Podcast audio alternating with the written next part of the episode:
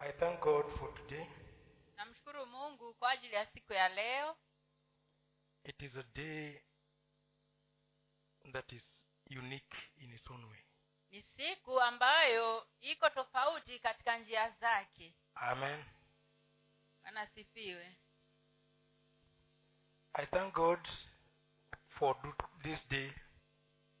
namshukuru mungu kwa ajili ya siku ya leo It's been a wonderful time, imekuwa ni kipindi kizuri. And I know God is doing what He only He can do. na najua kwamba mungu anafanya kitu ambacho ni yeye peke yake ndiye anayeweza kukifanya. Today, I, I want to do more talking than than preaching. Leo nataka ni- nizungumze zaidi kuliko kuhubiri. Because even as God was giving me the message, I was just listening.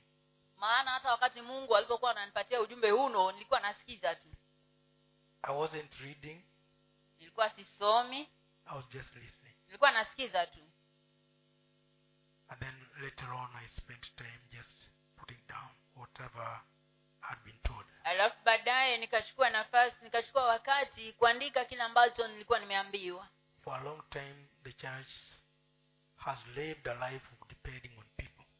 Kwa muda mrefu sana kanisa limeishi maisha ya kutegemea watu. Either they are looking at their pastors ama wawe wanaangalia tu wachungaji wao. or they are looking at other people who can be able to bring in uh, what they need. ama pia wanaangalia watu wengine ambao wanaona kwamba wanaweza kuleta kile ambacho wanahitaji. It is good to receive ministers from outside once in a while, ni vyema kupokea wahuduma kutoka nje mara moja uh, wakati fulani fulani but uh, what God really wants today lakini kile ambacho mungu anataka hasa siku ya leo is to have you looking up for your supernatural provision. ni kwamba uwe unatazama juu ili kupokea kile cha kiungu kutoka juu The message is looking up for supernatural provision. Ujumbe ni kwamba kuangalia juu kwa ajili ya mahitaji yako ya kiungu Sometimes we depend so much on people. mara nyingi huwa tunategemea sana watu That's why sometimes we don't pray because we don't want to look up. We want somebody to look up. Na ndio kwa sababu mara nyingi huwa hatuombi maana hatutaki kutazama juu ili tuweze kupokea kile tunachotaka kutoka kwa baba Instead, we want somebody to do. Badala yake twategemea mtu fulani afanye kwa ajili yetu And what difference does it make between us and those people who go to the watch doctors? sasa katika kufanya hivyo ni kuna tofauti gani katikati yetu sisi na wale ambao huwaendea waganga You know, God, God wants us to develop an attitude of seeking Him first.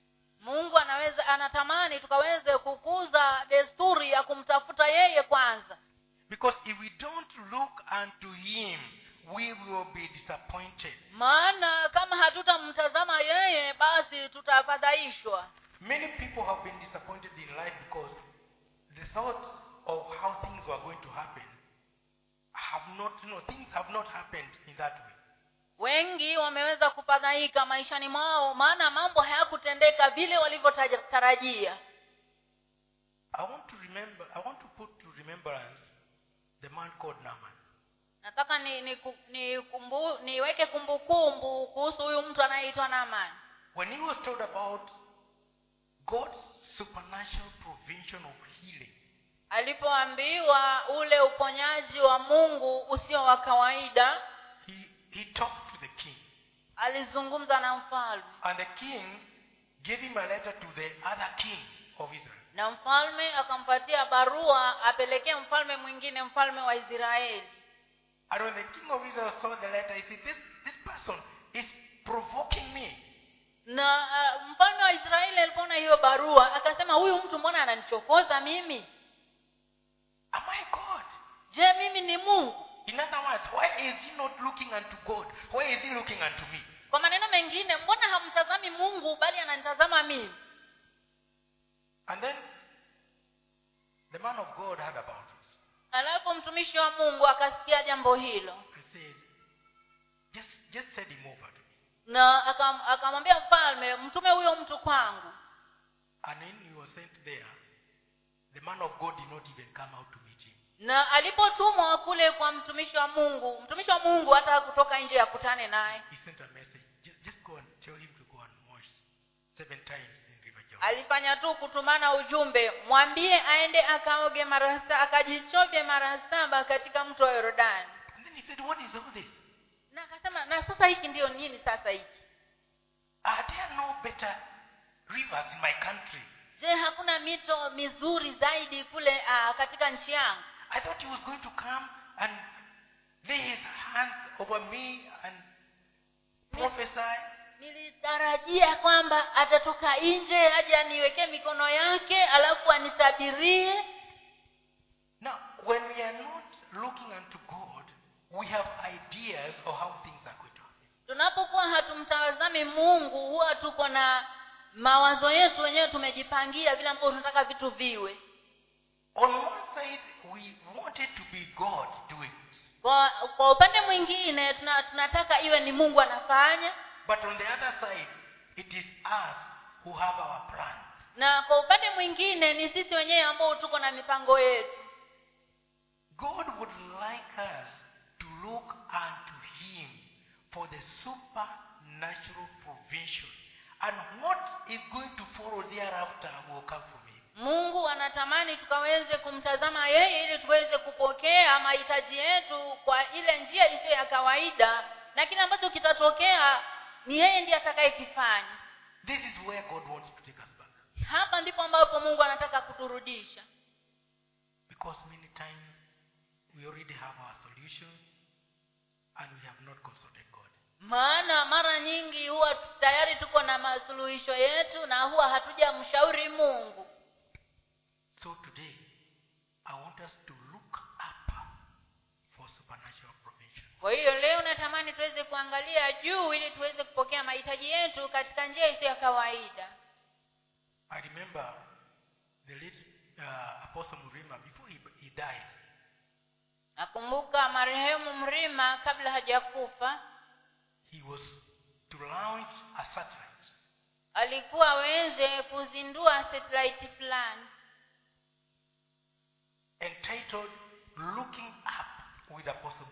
Na ilikuwa ime, ime, ina kichwa akisema kwamba tazama juu ambayo imetengenezwa na, na mrima angalia juu pamoja na Apostle mrima Yeah.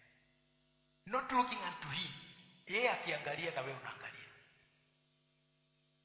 Unfortunately he died before kwa bahati mbaya kwa bahati mbaya alikufa kabla hajazindua hiyo satellite Because it was going to change the focus of people.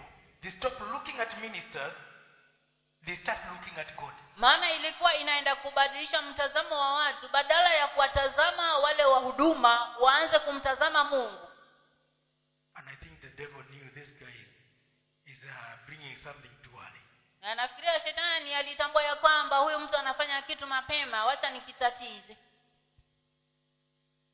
But you can never kill the vision of God. Lakini huwezi kabisa kamwe kuua maono ya mungu And we are running with it now. na tunakimbia nayo sasa Let's read the scriptures. somewe maandiko ya leo katika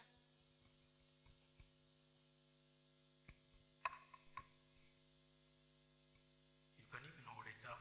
It's yours. somewe katika mwanzo ishiri na nane mstari wa kumi mpaka wa kumi na tano mwanzo ishiri na nane mstari wa kumi mpaka wa kumi na tano.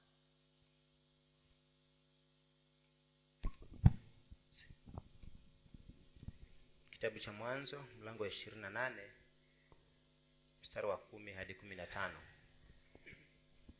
Yakobo akatoka barsheba kwenda harani. Akafika mahali fulani akakaa huko usiku kucha maana jua lilikuwa limekuchwa akatwaa jiwe moja la mahali pale akaliweka chini ya kichwa chake akalala usingizi pale pale. Akaota ndoto na tazama ngazi imesimamishwa juu ya nchi na ncha yake yafika mbinguni. Tena tazama malaika wa mungu wanapanda na kushuka juu yake. Na tazama bwana amesimama juu yake akasema mimi ni bwana mungu wa ibrahimu baba yako na mungu wa isaka nchi hii uilalayo nitakupa wewe na uzao wako. Na uzao wako utakuwa kama mavumbi ya nchi nawe utaenea upande wa magharibi na upande wa mashariki na upande wa kaskazini na kusini. Na katika wewe na katika uzao wako jamaa zote za dunia watabarikiwa. Na tazama mimi nipo pamoja nawe nitakulinda kila uendako nami nitakuleta, nitakuleta tena mpaka nchi hii kwa maana sitakuacha hata nitakapokufanyia hayo one. alafu e, enda mwanzo vile vile thelathini na moja kumi mpaka kumi na tatu mwanzo thelathini na moja kumi hadi kumi na tatu ikawa wakati wale wanyama walipochukua mimba naliinua macho yangu nikaona katika ndoto na tazama mabeberu waliowapanda hao wanyama walikuwa na milia na, ma, na madoadoa na mara, maraka marakaraka. Na malaika wa mungu akaniambia katika ndoto yakobo. Nikasema mimi hapa akasema inua basi macho yako ukaone mabeberu wote wanaopanda wanyama wana milia na madoadoa na marakaraka. Maana nimeona yote ulio aliyokutenda laban. Mimi ni mungu wa betheli huko uliko ulikotia mafuta nguzo na kuniwekea nadhiri. Sasa ondoka toka katika nchi hii urudi mpaka nchi ile uliyozaliwa I want you to note here that uh, Jacob was having a personal encounter with God. nataka ushike hapa ya kwamba yakobo alikuwa anaenda kukutana na mungu ana kwa ana When he was going to, to, to Laban's place, wakati alipokuwa anaenda kwa laban mjomba wake God when he was alone. alikutana na mungu wakati alipokuwa peke yake Even the time he was to return back to his, his, uh, his, his, his father's home, hata wakati ule alipokuwa anarudi katika nyumba ya baba yake God was still presenting himself to him alone. mungu bado alikuwa anakuja kukutana naye peke yake And there was something that had to be done, and it's only God who could do it, nobody else. na kuna kitu ambacho kilikuwa kinapasa kufanywa na ni mungu peke yake ndiye alikuwa aweza kukifanya There was supposed to be a provision to him. kulikuwa kunatakiwa kuwe na upeanaji kwa ajili yake And every time his uncle looked at him, he, he destroyed the, you know, he distorted the plan. na kila mara wakati mjomba wake alipomtazama alikuwa anatatiza ule mpango But God was, was with him. Lakini hata hivyo mungu alikuwa pamoja naye And he kept telling him, I am with you. I am the God who met you when you are coming to this place. And I am with you to make sure that whatever I planned for you is going to come to, uh, to accomplishment. na akawa anaendelea kumwambia kwamba niko pamoja nawe maana mimi ni yule mungu ambaye ulikutana naye ulipokuwa unakuja mahali hapa na niko pamoja nawe ili kukamilisha yale ambayo niko nayo kwa ajili yako I'm looking at Jacob with an issue that from the word go, he knew what he was going through. namwangalia yakobo kama mtu ambaye tangu mwanzo alijua kile ambacho alikuwa anaenda kufanya And he knew who was going to give it to him. na alijua yule ambaye angempatia iko kitu And he maintained the relationship between him and God so that he can experience what God had. Na akadumisha uhusiano wake na mungu ili aweze kupokea kile ambacho mungu ako nacho kwa ajili yake The problem we are having with the church today, shida tuko nayo kanisani leo we don't sustain our relationship with God. hatudumishi ule uhusiano wetu na mungu We break it up so many times. tunaivunja mara nyingi tu You know, if it is you breaking it, God cannot do anything. Unajua kama ni wewe ndiye umevunja huo uhusiano mungu hawezi kufanya chochote. But if you are maintaining the relationship and somebody else is interfering, lakini kama umedumisha uhusiano na mtu fulani anajaribu kuingilia kati God will make sure that nobody will be able to destroy what is mungu atahakikisha ya kwamba hakuna atakayeweza kutatiza kile ambacho ako nacho kwa ajili yako. If God tells you to pray and you don't kama mungu atakwambia wewe uombe na huombi then He will do nothing. basi hatafanya chochote.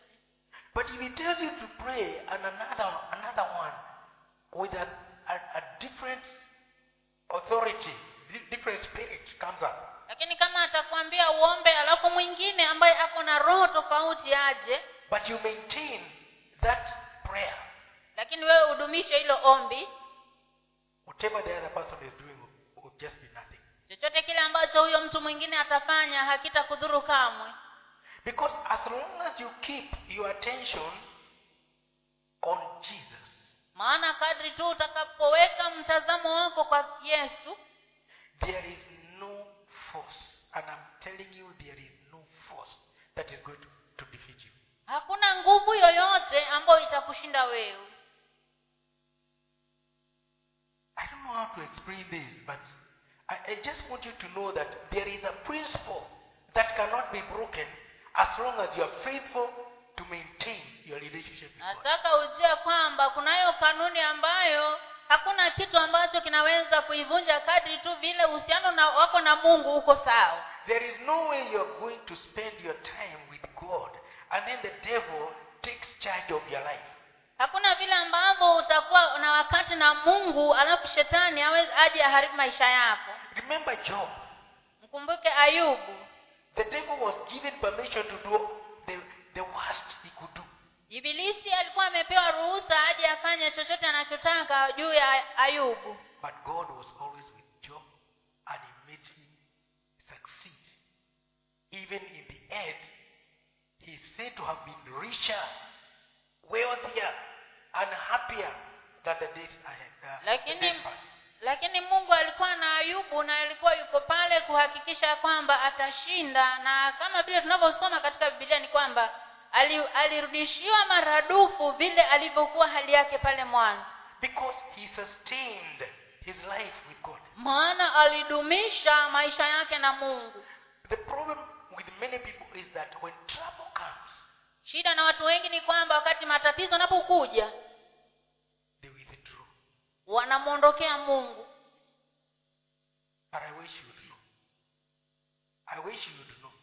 lakini natamani ungejua Even that time when there is so much trouble in your house, hata wakati ule ambapo kunayo matatizo mengi sana katika nyumba yako that time you are really sick, kile kipindi ambacho kwa hakika uko mgonjwa sana that time when you are really needing money and you don't have, katika kile kipindi ambacho hauna pesa na unahitaji pesa sana that time when you need the discipline of the children, katika kipindi kile ambacho unatamani watoto wako waweze kuwa na nidhamu. And you see that they are going astray, alafu wewe unaona tu vile wanavyokosea wanavyopotoka. God is never far from you. mungu huwa hayuko mbali nawe kamwe. God is never far from you. mungu huwa hayuko mbali nawe kamwe. But you can decide to step aside. lakini unaweza kuamua kumwondokea But if you keep looking up, lakini kama utaendelea tu kutazama juu things are going to change and you may never know how it happened. mambo yataenda kubadilika na hutajua yalifanyika fanyikaje Time would fail us to talk about all the giants of faith. Time would fail us to talk about all the giants of faith. wakati hautaturuhusu kuweza kuzungumzia yale majitu ya imani yote People like Shadrach, Meshach, and Abednego, watu kama kina shedrak meshak na abedinego people like Daniel, watu kama kina danieli. David, akina daudi. And all those giants of faith. na wale wote majitu wa imani. They used to be in very hard situations. walikuwa wanapitia katika hali ngumu sana. But what saved them is they kept looking. Lakini kile kilichookoa ni kwamba waliendelea kutazama juu Sometimes we stop looking up, we look at the problem. wakati mwingine tunawacha kuangalia juu tunaanza kuiangalia ile shida when when will this problem end? ah, shida hii basi itamalizika lini jamani This is, that is not a prayer. hilo si ombi When will this problem go away? hii shida hii itaondoka lini And many of us pray that way. na wengi wetu huomba maombi kama hayo For your information, that is not a prayer. kwa taarifa yako hayo si maombi You're complaining to a problem which has decided not to hear you. unailalamikia hiyo shida ambayo imeamua isikusikize wewe But if you can appreciate God even in that situation, lakini kama unaweza kumtambua mungu hata katika hali hiyo ngumu and you say, I know that my Redeemer lives, na useme ya kwamba najua mkombozi wangu anaishi. And this thing will be over, na hichi kitu kitaisha. You will not fail to worship God. You will not fail to worship hautakosa kumwabudu mungu. And when God sees your faithfulness, na wakati mungu atakapoona uaminifu wako He will visit you in that situation. atakutembelea wewe katika hali hiyo ngumu He may visit you alone and leave others. inawezekana akutembelee wewe peke yako na awache wale wengine I remember one time I was at, there used to be there used to be no trans, uh, matatus in the evening to Mombasa. kumbuka kuna kipindi ambapo kulikuwa hakuna matatu za kwenda mombasa jioni jioni And there was somebody who had been sent by Bishop Dumbu to come and collect some money from me. Na kukawa kuna mtu ambaye alitumwa kutoka mombasa na bishop ndumbo aje achukue fedha kutoka kwangu So it was quite late. na alikuwa ilikuwa ni kuchelewa sana We got to the stage, no vehicles traveling to Mombasa. kaenda pale steji kukawa kuna matatu inayoelekea mombasa At that time, six was used to be very late. wakati huo uh, saa kumi na mbili ilikuwa inakuwa kuchelewa sana No vehicles going to Mombasa. katika saa hiyo kulikuwa hakuna matatu inayoelekea mombasa And then that brother asked me, now how am I going? Alafu huyo ndugu akaniuliza nitaendaje sasa I told him, don't give up, give in. nikamwambia usikate tamaa Usikate tamaa, jiachilie kwa Mungu. Give in to God. jiachilie kwa mungu And as we as we stood there, na tuliposimama pale I can't understand exactly the whole situation.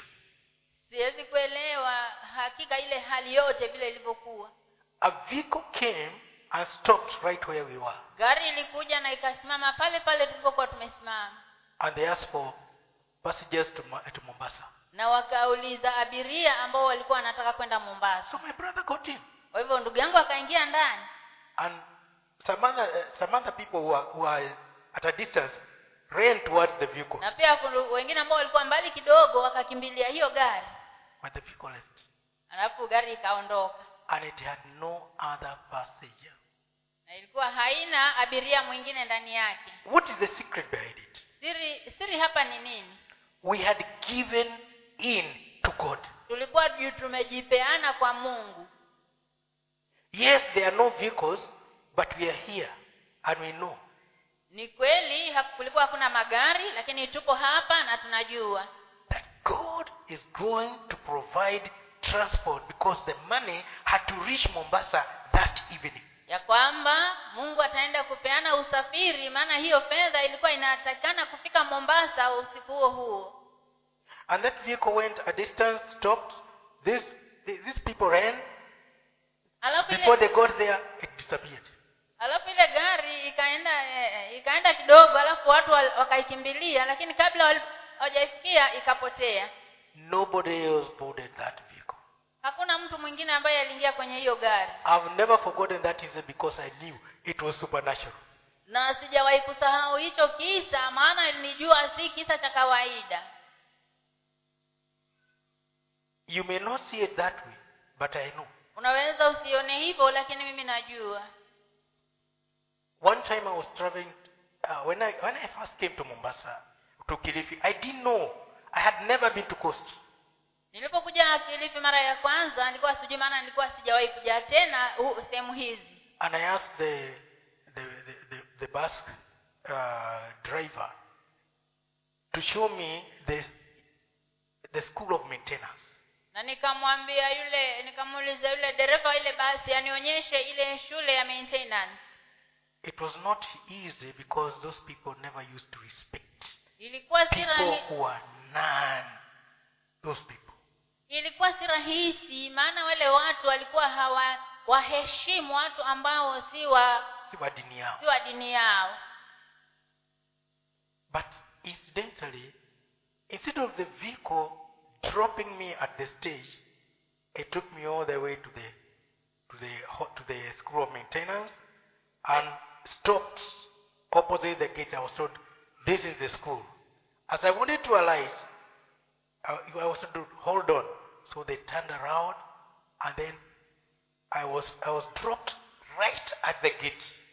kisatpa tu ilitokea kwamba hiyo basi ilinipeleka mpaka pale katika ile geti mahali nilikuwa naenda pale hospitalini na wakageuza gari wakanishukisha pale pale katika geti kwanza nikaambiwa shule ndiyo hii nikitaka kuchuka nikaambiwa goja kwanza ikaingizwa hospitalini ikageuzwa ikasimama nikachuka nikakanyaga pavements. I wondered. Nilishangaa. Because I, in my mind i thought i was going to be troubled.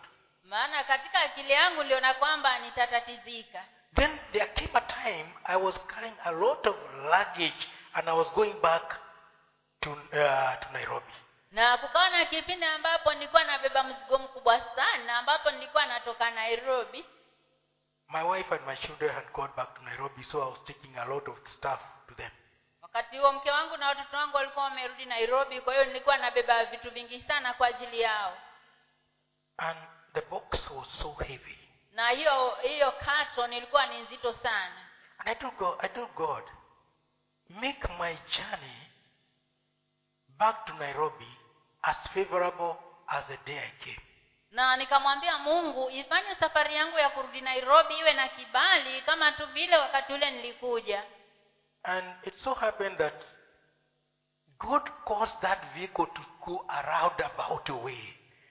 Na mungu akasababisha hiyo gari iweze kuzunguka huo mzunguko wa wambali eh, tulikuwa tunaishi sehemu za uh, parklands. Gari hizo zinashuka town.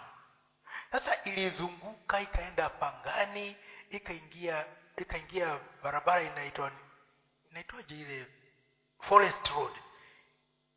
Then I, I, I, I, told, I told the conductor can you get my box here so that i can drop at the corner? Na ndipo nikamwambia yule kondakta tafadhali nisaidie na mzigo wangu maana nitashukia pale mbele katika kona pale.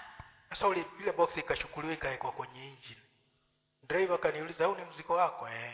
Unashuka wapi? Nikamwambia nashuka pale kaniuliza na kutoka pale unaenda wapi? Nikamwambia ah nikipanda tu hapo mpaka pale kwenye kwenye university nitakuwa nimekaribia. Akavukisha basi ikaenda. Kufika hapa kaniuliza hapo umefika? Nikamwambia nimefika maanake hata ukiteremka unaona ile geti pale hiyo ndio naingia. Gari ikapinduliwe mpaka mpaka kwa gate as favorable as i came. Yaani ikiwa na kibali kama vile nilivyokuja mara ya kwanza. Sasa kushuka tu hivi ndio aka- akaniuliza sasa sisi tutatokaje hapa? Sasa ni mi nikawa hivi watakavyotoka.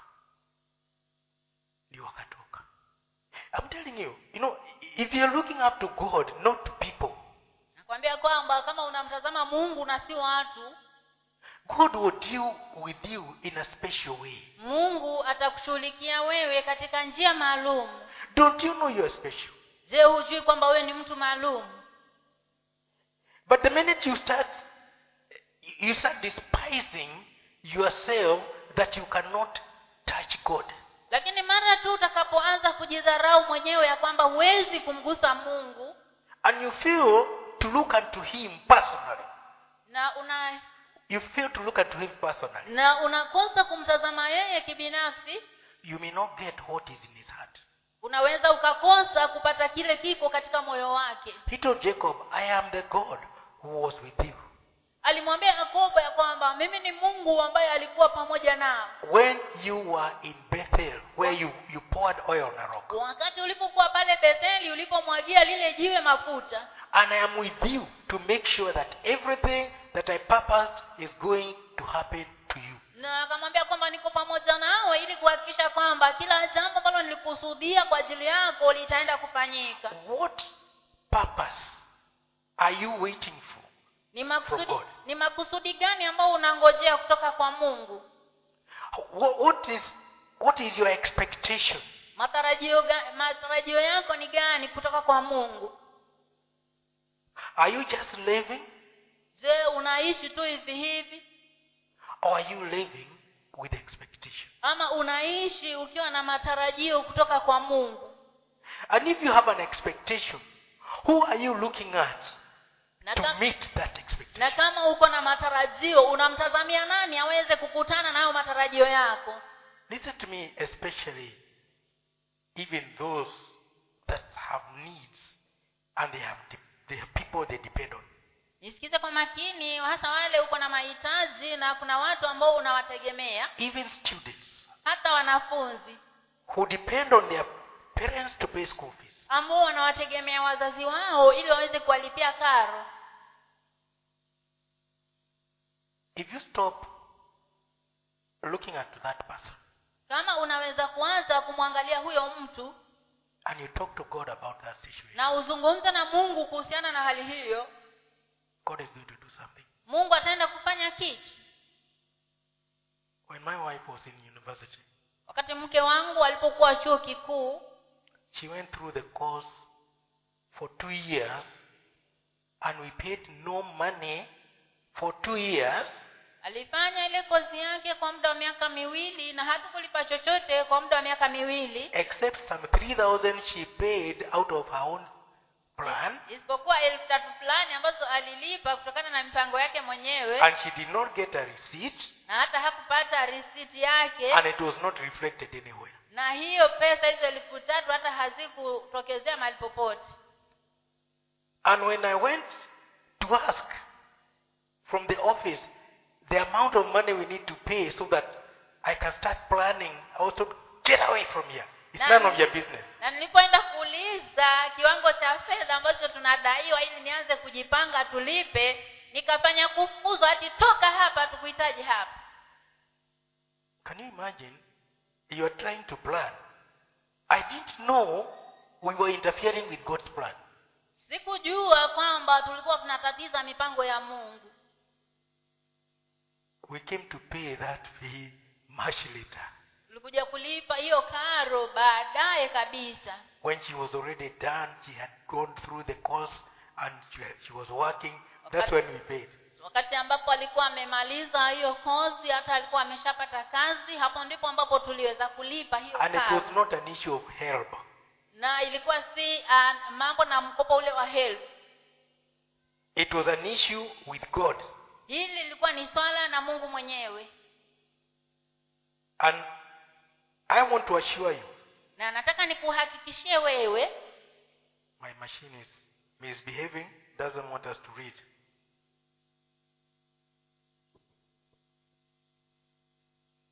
Okay. I want, I want to assure you, nataka nikuhakikishie we need to sometimes crash the programs we have. wakati mwingine inatubidi tuweze kuachana na ile mipango tuliyo nayo. Tukatakata ya makaratasi yale tumeandika. Mwambie mungu aa nipe yako. Let god give us his plan. Wacha mungu atupatie mpango wake. I lay aside my thoughts.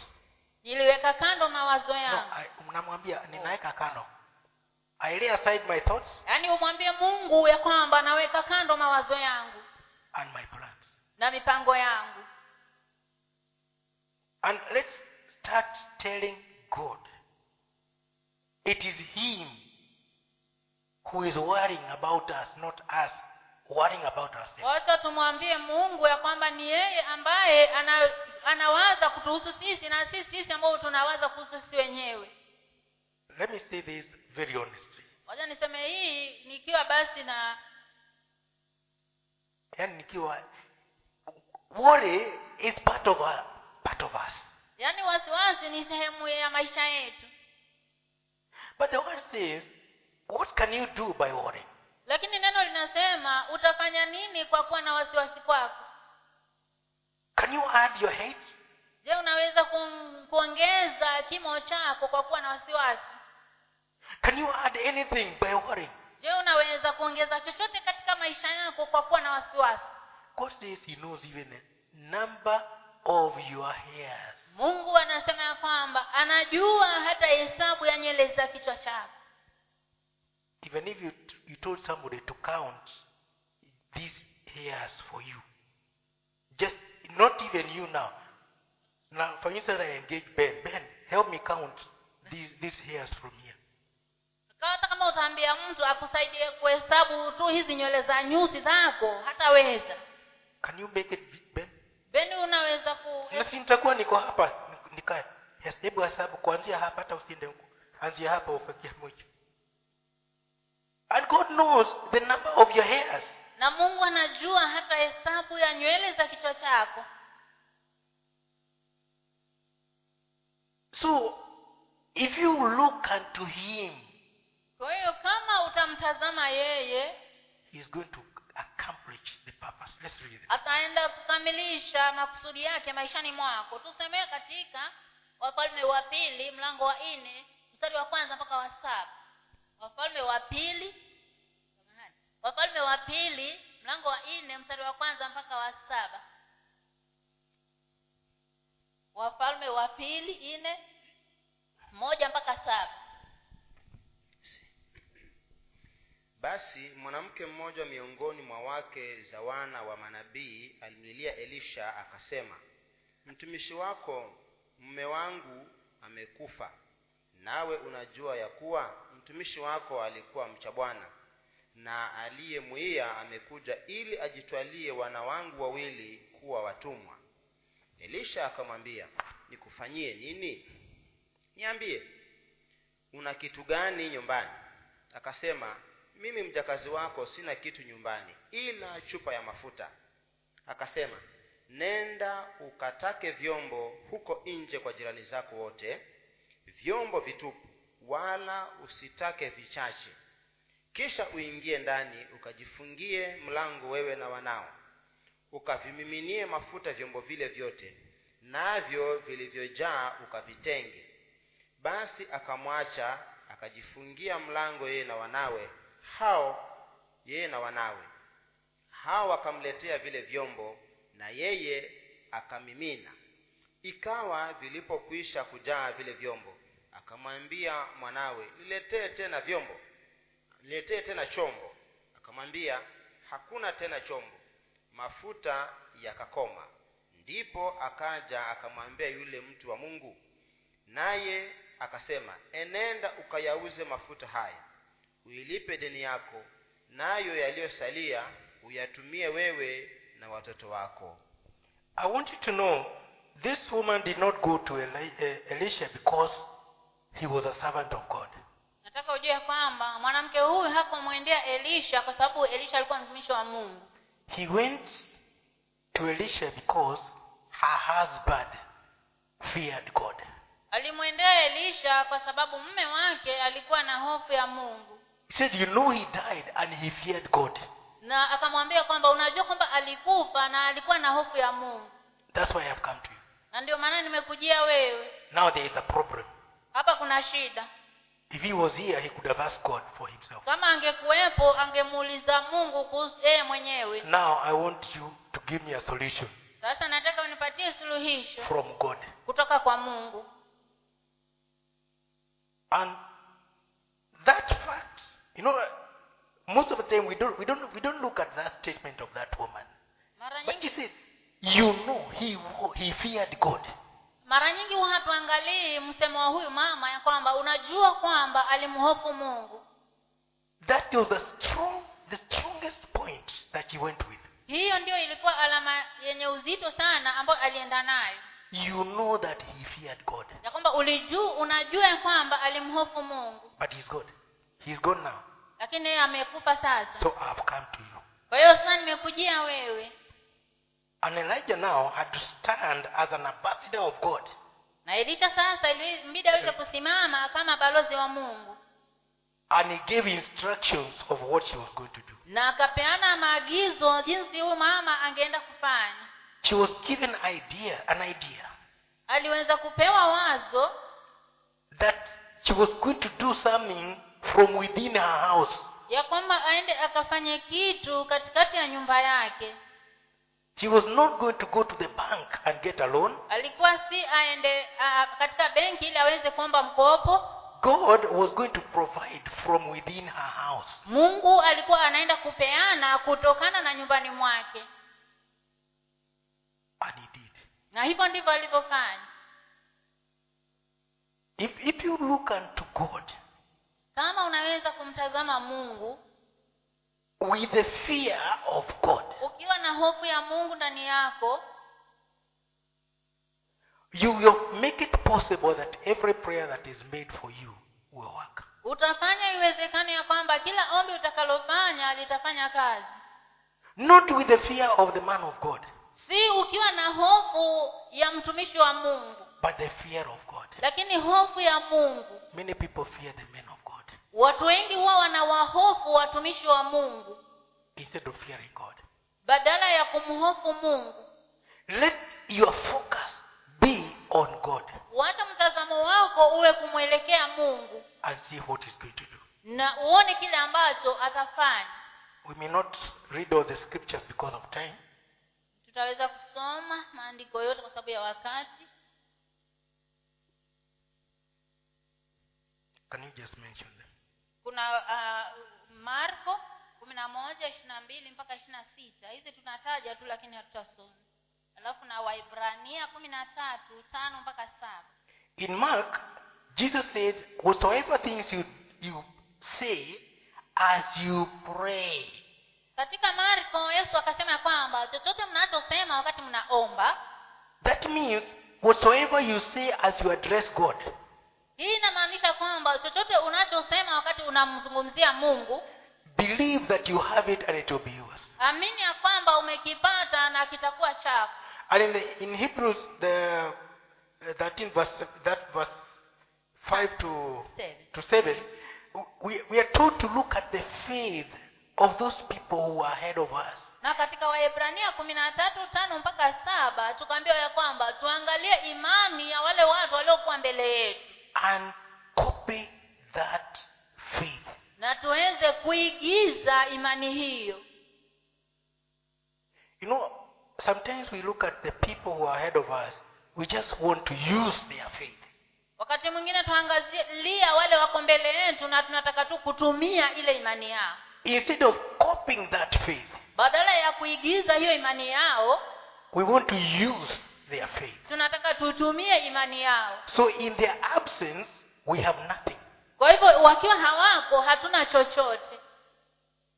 But god wants you to have it lakini mungu anataka uweze kuipata so that he can bring the solutions to your life. Ili aweze kuleta suluhisho katika maisha yako. I, I want you to know in these last days that we are living nataka uje ya kwamba katika nyakati hizi za mwisho ambazo tunaishi these are the perilous days. hizi ndiyo zile siku za mateso. And it is not going to be easy unless people look unto god. Na haitakuwa rahisi isipokuwa watu wamtazame mungu.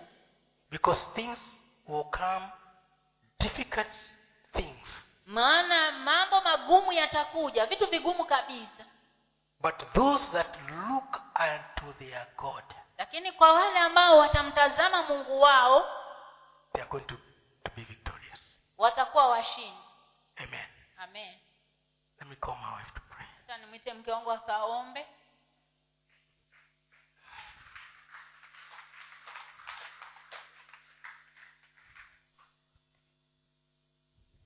Tuombe baba mungu katika jina la yesu kristo. We want to thank you and to bless your holy name. nataka tukushukuru na tulibariki jina lako takatifu. We have heard your word this morning, tumelisikia neno lako asubuhi ya leo. Reminding us that you have something supernatural for each one of us. ikitukumbusha ya kwamba uko na kitu kisicho cha kawaida kwa ajili ya kila mmoja wetu. And we also realize that you have done so many things for us, O God. na pia tunatambua ya kwamba umefanya mambo mengi sana kwa ajili yetu e mungu But sometimes we take these things for granted. lakini wakati mwingine tunaichukulia tu kirahisi We don't see these things as miracles you have done to us. hatuoni vitu hivi kama miujiza ambao umetufanyia So we thank you for opening up our ears of understanding kwa this hivyo morning. tunakushukuru kwa sababu ya kufungua masikio yetu ya kuelewa eh, this- asubuhi ya leo Because like you did to Jacob those days, O God, maana kama tu vile ulivyofanya kwa yakobo nyakati zile e mungu the same we are doing to each one of us. vivyo hivyo unafanya kwa, kwa ajili ya kila mmoja wetu We are delighted when we hear your word tunafurahi tunaposikia neno lako. because it encouraging it, it, it, it encourages us, oh maana linatutia moyo e mungu. Jacob, Jacob, you gave a, a clear picture to Jacob. ulimpatia taswira iliyo wazi yakobo. And so we want to ask you today, Lord, na pia tunataka kuuliza leo e mungu that each one of, of us shall be able to focus unto you. ya kwamba kila mmoja wetu ataenda kukutazama wewe Because all the time that we look unto you, God, maana kila mara tunapokutazama wewe e mungu and when we sustain our relationship with you, na tunapodumisha uhusiano wetu na wewe there's no reason that we cannot get what you have for us. hakuna sababu yoyote ya kutuzuia kupata kile uko nacho kwa ajili yetu So we thank you for the word, O Lord. kwa hiyo tunakushukuru kwa ajili ya neno e bwana Give us times even to pray and to talk to you individually. patie wakati wa kuomba hata wa kuzungumza nawe kibinafsi e mungu Because in such times you direct us in ho- where we have to go. maana katika vipindi kama hivyo unatuelekeza jinsi ya kuenenda You give us ideas from you, O God. unatupatia mawazo kutoka kwako e mungu And our lives are blessed of you. na maisha yetu yanabarikiwa na wewe We thank you and we bless your holy name. nakushukuru na tulibariki na lako takatifu Thank you for the giver of the word. asante kwa ajili ya mpeanaji wa neno Because he, he, he, he, he directs us unto you, O God. maana anatuelekeza kwako e mungu So that we don't miss what you have for us. ili tusije tukakosa kile uko nacho kwa ajili yetu Continue blessing him with the word, O Lord. endelea kumbariki na neno e bwana So that we can learn from him. ili tukaweze kujifundisha kutoka kwake In Jesus' name we pray. katika jina la yesu tumeomba Amen. Amen. Amen. Amen.